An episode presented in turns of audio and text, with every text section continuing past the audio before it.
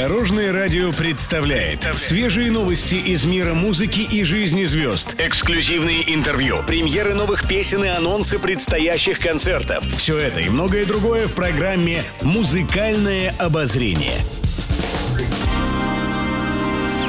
Добрый день! В студии Алена Арсентьева, и это программа «Музыкальное обозрение» на Дорожном радио.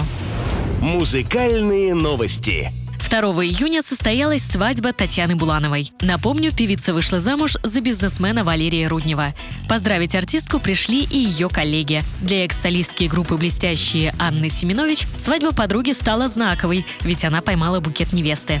Исполнительница очень обрадовалась этому, так как по старой примете женщина, которой достанутся цветы, выйдет замуж следующей. О неожиданном подарке судьбы Анна Семенович рассказала в личном блоге.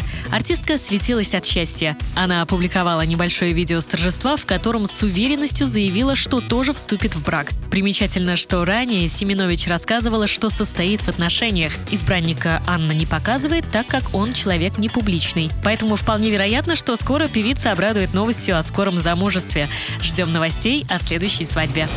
Музыкальный дуэт. Этот союз был самым популярным в 90-е. Их ждали во всех городах страны, но и сейчас музыкальная поп-группа не утратила актуальность. Речь идет, конечно же, о группе «Руки вверх». Отличная новость для поклонников коллектива. Недавно стало известно, что про легендарную группу хотят снять художественную картину. Детали проекта пока не раскрываются, но источники сообщают, что история не будет похожа на классический фильм-биографию. Кто сыграет главные роли и дата выхода, пока тоже неизвестны, но надеемся, что скоро создатели фильма приоткроют завесу тайны. Еще больше интересных музыкальных новостей завтра в это же время на Дорожном радио. С вами была Алена Арсентьева. До новых встреч в эфире.